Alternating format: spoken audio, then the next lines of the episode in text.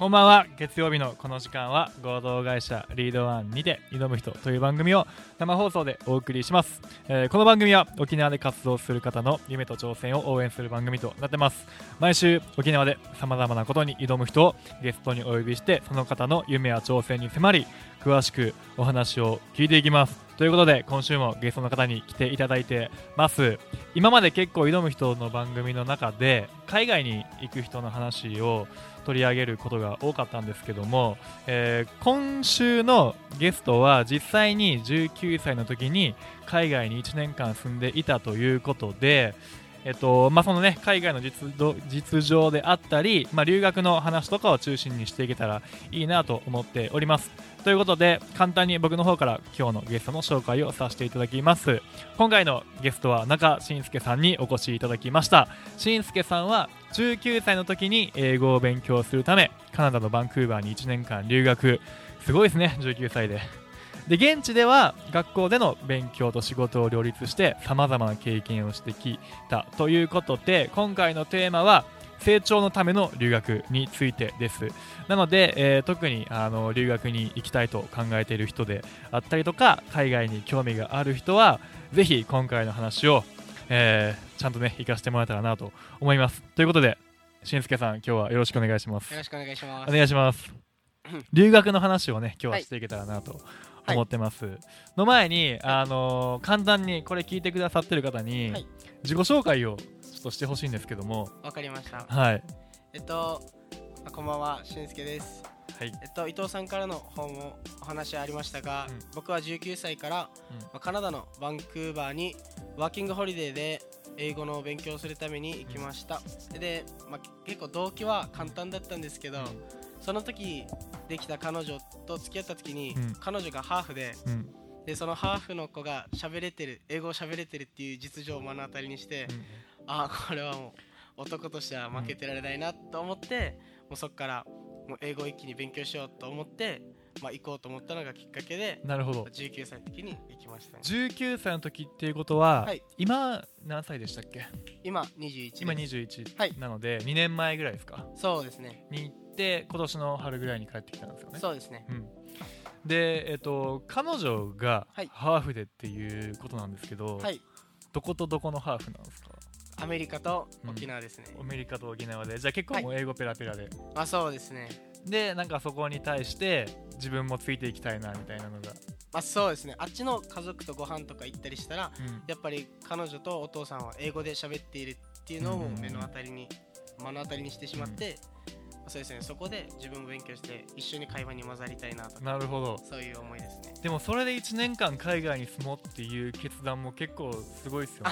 なかなまあか普通なんか英会話スクールに行こうとかはい。で終わるかなと思うんですけど、はい。これで1年間ね行ってやろうっていうのがすごいなと思うんやけど、はい学校は何系の学校でしたっけ？えっとこの自分が行ってた、うん。学あこの沖縄の学校でうすか、ん。この沖縄で行ってる学校は、まあ、電気系で、うん。もう全然英語にはい1ミリたりとも触れないような、うんうんうん。全く関係ないそうですね電気の専門の学校に行ってます。なるほど、はい。じゃあもう英語とか海外とかは関係なくて、はい。じゃあもともと英語はできたんですか？行く前は、それも自分は工業高校出身だったので、うんうんうん。の英語もどっちかって言えば ABC ぐらいから始める勢いで なるほど。ゼロでしたねじゃあ結構普通に大学受験とかしてる子よりもあもう全然英語が全然わからない状態あなるほどね、はい結構留学行く人ってはい。多少英語喋れる状態から行く人とかも多いじゃないですか、はいはい。でもしんすけはじゃあ全然英語すらできない状態で。あもうゼロの状態から行って、自己紹介も厳しいぐらいからの状態でしたね。え。ーでそれで行くって決まってからちょっと勉強したんですか？あもうそこからは勉強していて、うん。でもやっぱいろんな人のうん。この YouTube とか動画を見ていると、うん。なんかやっぱり人に頼らず独学でやった方がうん。結構し、うんですかこの進歩もあ早いっていうのを見ててまあそうですね独学でやっていった感じです。あじゃあ結構留学行きたいなと思って、はい。なんか英会話スクール探すとか別にしなくても独学でやる方法もあると、そうですね。まあどっちかといえば独学の方が喋るっていうことに関してはずば抜けて成長スピードは速いと思います。あそうなん、はい。なんでなんですか？えそれっていうのも、うん。だって英会話教室に行ってしまうと、うん。まあそこでは喋れると思うんですよ。うん。結構先生の人もうん英語喋れるだろうし、うん。で間違っていたら細かく教えてくれると思うんですけど、うん。じゃあそこを出た瞬間から英語を話す環境があるかって言ったらないと思うんですよ、うん確かに。でも喋りたいからには環境を作って自分を英語にうん。もうぴったりもう下付けになるような感じでいかないと、なんていうんですかねそういう成長うんは全然スピードアップしていかないと思っていて自分は。なるほどね。そうですね。じゃあおすすめの勉強方法みたいなのあります？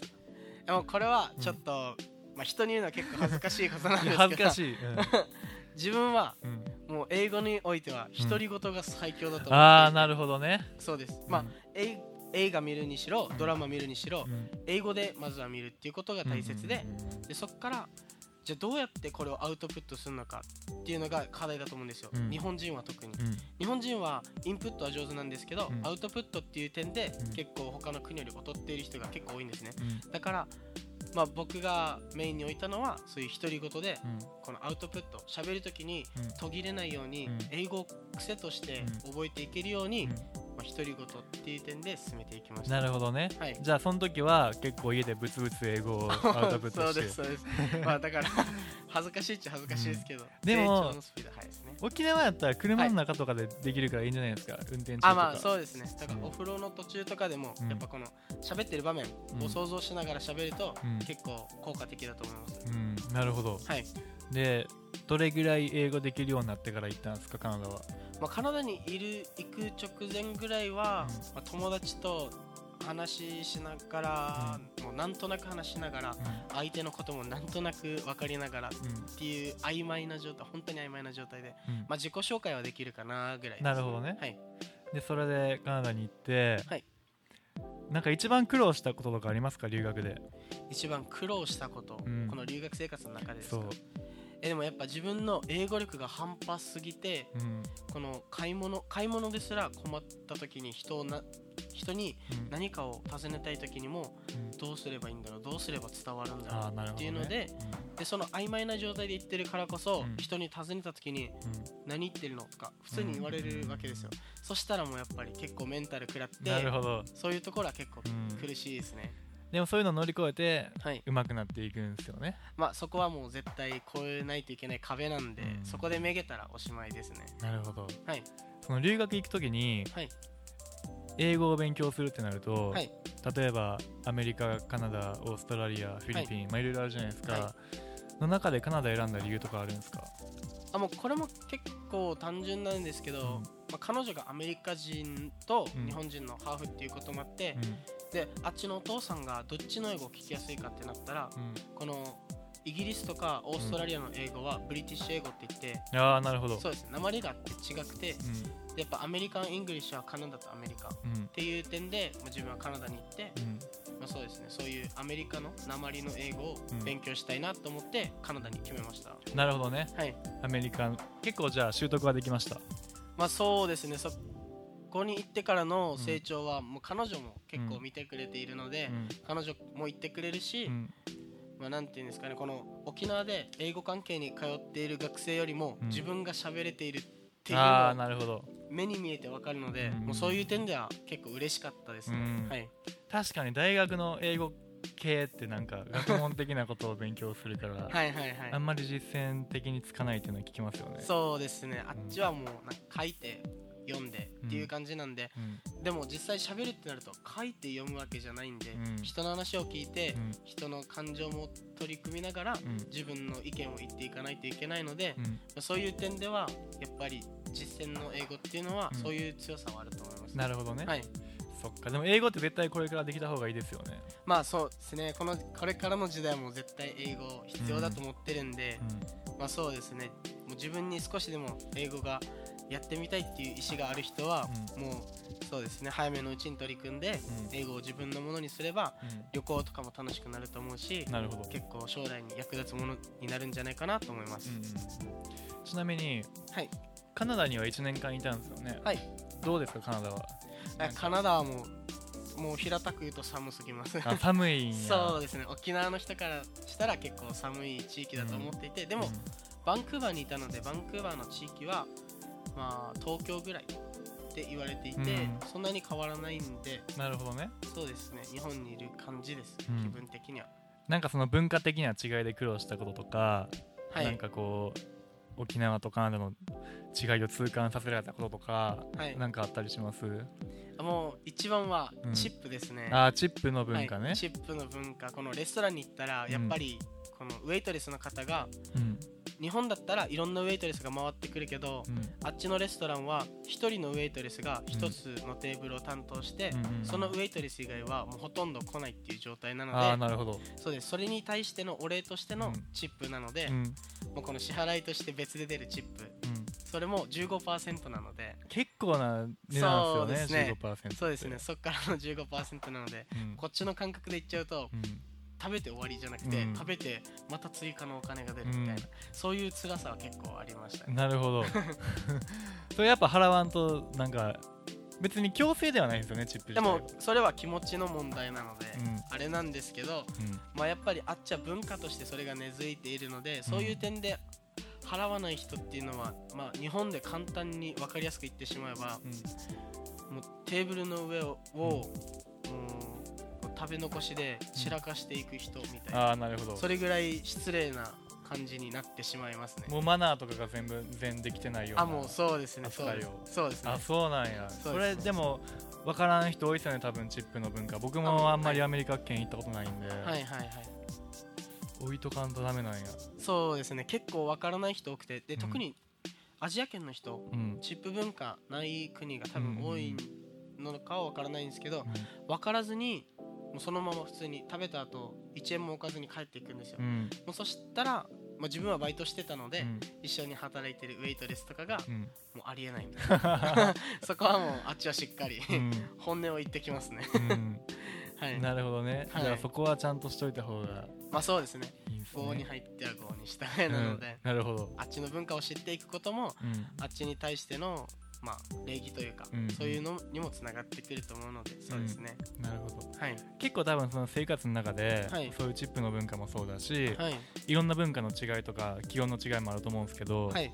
大体どれぐらいで慣れてきましたか、いやもう23ヶ月いるとうん。気にならなくなりますね、あ。でもやっぱり冬とかに入ってくると結構寒いなとは思うんですけど、うんうん。でもやっぱり自分はこの期限が見えてるわけじゃないですか、来年までもいるっていううん。期限があるわけなんで、もうそういう点ではなんていうんですかねもう勝手に割り切っちゃってるうんっていうのでそういうまあそうですね。なるほど、はい。まあ、でも1年って短いっすよね。まあ結構短い。いたらあっという間ですね、うん。はい。なんか意外と留学の1年間って慣れてきたぐらいに帰り出す帰らないといけないぐらはいらしいんですけどやっぱそんなもんなんですか？結構そうですね。自分も英語でやっと意見がいるようになって、うん。であっちのカナディアンの友達とかもでき始めた時にやっぱこうやってそろそろ帰る時期だねとかうん。になってくるとやっぱりあなんかもうちょいいたらうん。もっとみんなと仲良くなれるなとか、そういう思い残しっていうかそういうのは出てきてしまいますね。うん。はい。いやっぱ帰る時寂しかったですか？やもう帰る時は結構寂しいですね。やっぱ、まあ、1年はいたわけじゃないですか、うん。でこの旅行とかでもなくちゃんと生活をしてうん。1年通していたので、うん。そういう思い出は結構残りますね。なるほど、はい。なんかそのカナダ滞在留学中にはい。印象に残ったエピソードとかあれば聞かせてほしいんですけどなんかあります？このカナダのカナダの中でそ違ったものとか。う、うん、印象的やったここうもう着いてうん。次の日から街を歩いて結構思ったのと、が、うん。マリファナの存在です、ああもう普通に吸ってるんですねあもうそうでですね。どっちかって言えばこの日本では普通に喫煙所とかにタバコ吸ってる人がいるじゃないですか、あっちではそういうものはまだないんですけど喫煙所とか、うん。そういうあれはなくてもうその代わり普通にみんなスケボー乗りながらマリファナとか。そうですそうです。タバコ感覚で吸っててで匂いも結構独特なんで、うん。街中歩いてたら、うん。あマリファナ匂いするなみうんたいな、え そういう気づきはありましたね。ー、法律的には大丈夫なんですよあね。あっちはもう合法で、うん。でもはや医療大麻として使われているのでああなるほど。そうですね。かマリファナをいいものとして見ている傾向があるので、うん逆にね。そうですね。であっちで結構びっくりしたのが、うん。このプライドパレードっていうのがあって、でこのゲイの人とか、うん。そういう人たちをあっちは尊重するっていうスタンスでいるので、そういうのでもマリファナうん。そのパレードの中にマリファナの車が出てきてもうみんな上でマリファナ吸いながらう。んこのマリファナもしっかりれっきとした医療文化だとかうんっていうので このマリファナに対しての尊重の意思を見せるっていうパレードを見て結構びっくりしましたね。へえ結構はい。でしんすけさんは吸わんかったんですよね。いやもうあっちでは自分は吸ってないですね。吸いたいなってならんすか？えじゃあまあ興味は出ました。うん。普通にやっぱあっちにいる日本人とかもうん。この海外カナダに移住したいっていう人が結構多くてうん。でその理由の一つがうん。このマリファナがあるからああなるほど。そうです。日本では合法的に吸えないじゃないですか、でもあっちは合法的に OK なので、うん。そういう点でこっちにいたらマリファナが吸えるから、うん。こっちに移るんだって言って勉強してる人もいました。じゃあそれぐらい結構親身にとってはでかい娯楽なんですねまあそうですね。もう結構みんな普通にたしなんでる感じなので、そうですね。多分会ってうんうん楽しいからっていう人は多いと思います、なるほど、はい。いやでもそれ見てみたい。僕も体験してみたい。まあ楽しい人は楽しいっていうしなんかですよね、アルコール飲んだ時のうん、酔っ払った感覚と似てるってああなるほど。言いますね。はい。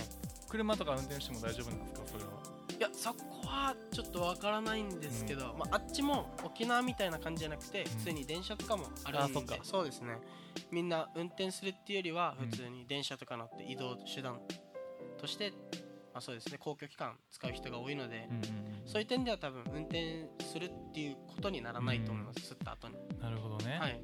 したまあいろんな経験をカナダでしてきたわけですよね。そうですね。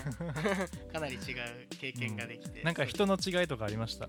人の違い、まあ。人間的なところの違いみたいな海外とお沖縄で、海外と沖縄で、うん。まあ平たく言ってしまえば、うん。かなり暖かいですね。ああそうなんですね。そうですね。日本人はうん。なんか優しいんですけど、うん。やっぱシャイな人が多いと思ってるんで自分は、そうですね。道で、まあ、日本人は多分尋ねられたら答えると思うんですよ、でうん。もあっちの人は自分が道をぐるぐるして探してる時にもう知らないおばさんがいきなり声かけてきて、どこ行きたいの？みたいな。普通に聞いてくるのでこっちに行きたいって言ったら、うんじゃあこっちおいでみたいなうん。感じで連れて行ってくれたりする人もいるし、こう言ったらこうできるよとか、うんこの方が安いよとかうん。で全然教えてくれる人もいるのでそういうなんかみんながみんな友達っていうような感じの温かさは結構感じましたね。そういうの経験できるのいいですよね、はいはいはい。なんか留学にはい行く前にはい。不安みたいなのってなかったですか？1年間って結構長いと思うんですけど。そういう点ではやっぱ英語力ですよね、うんあ英語が不安。一番の不安点は英語力で。うででさらにこの自分カナダに行ったんですけど、んうん。それが自分の人生初めてのうん。海外。ああなるほど。そうですね。そこでのうん。結構やっぱ治安の悪さ悪さっていうよりは治安の違い、うんうんまあ日本は結構治安がいいって言われてるじゃないですか、そういう点でなんか、まあ、大人の人たちはうん。あっちで気をつけなさいよとか、うん。夜出たら危ないよとかうん。言って見送るんですけど、うん。やっぱそうあと言われているとやっぱり、そうですね不安になってきてなるほどね、そういう怖さありますね、うん。はい。多分い。留学に行きたいっていう学生多い多いとも最近すごい増えてるなとも思うんですけど、はい。なんかそういうこれから留学行きたいっていう人に対して、はいなんか留学中にしといた方がいいよみたいなこうしんすけさんの経験からあります？アドバイスしときたいことみたいなの。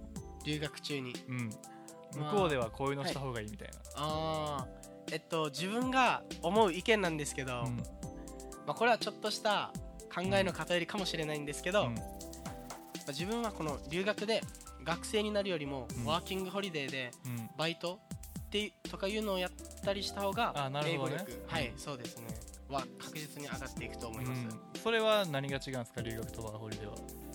でこれはもうちょっと留学で学校行ってる人には申し訳ないんですけど、うん。やっぱあっちに学校行ってしまうと、この先生とかしかネイティブがいないんですよ、英語のネイティブが、でじゃあ周り見渡したらどういう生徒なのっていうと、やっぱり英語学びたい人っうんていうことででクラスもレベルによって分けられるので、うんこの自分の周りを見渡したら、うん。自分と同じぐらいしか喋れないか、自分より少し喋れるかっていう人ばっかりなんですよ、うん。やっぱそうやって見るとこの英語の環境に浸りに行っているのにもかかわらずやっぱこの英語のレベルが曖昧な人たちとうん。一緒に勉強してしまっているとやっぱりナチュラルな表現もうん。全然入ってこないですし、まあ、そうですね。そういう点ではなんかこの日常会話っていう自然な英語を覚えるのは結構厳しい環境になってくるのでなるほどね。そうです。働いた方が、まあ、ナチュラルなフレーズだったり、うん。言い回しだったり、っうん。ていうのを、まあ、しっかり学べるんじゃないかなって自分は思います、だからもうなんか学問として勉強するのか、はい。その体感で勉強するのかの違いみたいな感じですよね、まあ大きくそうですね。お金も稼げますしね。そうですそうです。お金も結構稼げますね。うん。はい。ワーキングホリデーとかすごいいいっすよね。僕も行ってみたいな。あそうですね。うでまあ働いた側になると逆にチップが来るので、ん、うん、ね。払う側だときついんです確かに。結構留学費用高いですもんね今。そうですね。なんか留学行く前と後で変わったなって思うことありますか？結構価値観が変わったなと価値観思っていて。そうですね、まあ、マリファナの件とか一番でかいと思いますし今まで怖いなって思っていたものもうん。やっぱ目目の前でちゃんと見てどうなのかっていうのを自分の目で判断するっていうのはうん。結構違うと思っててだからうんうん自分がやりたいこととかを人にどうこう言われたらうん。やめるとかじゃなくてうん。自分がやりたいことは自分の目で確かめて自分の耳で聞いてうん。最終的に判断を下すっていうのがん。一番いいのかなっていう考えが根付きましたね、なるほど。もうじゃあ現地に行ってみないと分かんないことの方が。もうそうですね、うんアフリカに行った子とかも同じこと言ってましたね。あそうなんですか、は そうだと思います本当に、うん。やっぱ実みんな実際に足運んでみた方がいいと思います？海外とか。まあ、そうですね。留学はおすすめしますか？留学はもう本当におすすめですね。自分の意見も変わるし考え方も変わるし。うん。ましてや自分の意見も結構強気で言えるようになると思うんですよ。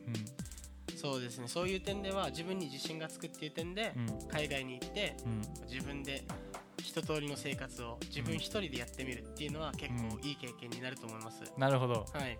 したらこれから海外に留学に行きたいっていうまだ行ってない人に対してはい。何かアドバイスできることありますか、海外に今から行きたい人へのアドバイス。まあ大前提としてうん、英語。英語、これはもう僕自身が苦労したんでう、ん。まあお結構多くの人があっちに行ってから英語を学ぶんだからうん。そっちに行くまで英語を学ぶ必要はないっていううん、人結構確かにそれは思う思ってたって思う人が結構多いらしくてでも、うん。あっちに行って結局自分も買い物が厳しいっていう状態になるんでうん。そこで英語喋れても損はないんで絶対、うんうんうん。それ以上の日常会話能力がついていくんでうん。そこに行くまでにしっかり日常会話、うん。もうたどたどしくてもいいので、そういうレベルまではうん。絶対自分で達せるようにうん。強い意志持って勉強していった方がいいと思いますね、まあ留学期間も限られてるからどうせやったらねちょっとできる状態で行った方がそうですね。時間も濃くできますよね。その方が友達も作りやすいんで。うん。はい。はい、ということで時間がねもうあんまりなくなってきて次最後の質問になるんですけど、はい。あのーまあ、このテーマのラジオ自体がはい。挑む人っていうことで、はい。まあ、挑戦に向けてのアドバイスとかをよくしてもらってるんですけど、はいおそらくねこう留学に行きたいけど何かやっぱ不安があるなとか、はい。なんかまだ一歩踏み出せないなっていう人たちも結構いると思うんですけど、はい。そういった不安を持ってる人に対してはい。何かしんすけさんの方からこうアドバイスというか一言いただけたらなと思うんですけどはい。なんかどうしたらいいですか？そういう留学行きたいけど不安っていう人に対してまあ、不安っていう人はうん。もう本当にこれはもう絶対みんなが持つものだと思うんですよ、うん。この留学に対しての不安。うん。わからない環境でいろんなことを学ぶっていう不安は絶対あると思うんで、まあその不安を乗り越えてこそ自分の英語力だったり、うん。自分の成長っていうのが見れるので、うん。その不安を、まあ、どうしたら解消できるかって考えて、うん。じゃあ英語力を解消すればうん。あっちに行く怖さも薄まると思うし、うんそういう点でいろんな工夫をして、うん。日本でいる時に改善点を見つけて直していけば不安もどんどん薄れていくと思います、なるほど、はい。じゃあもう何が不安の原因になってるのかっていうのを明確にしろと。そうですね。でそれを潰していけば。そうです。いやそれ全部言えますよね。いや最後にいい話が聞けました。これから、じゃあ何か日本でやりたいこととかあるんですか、日本でやりたいこと。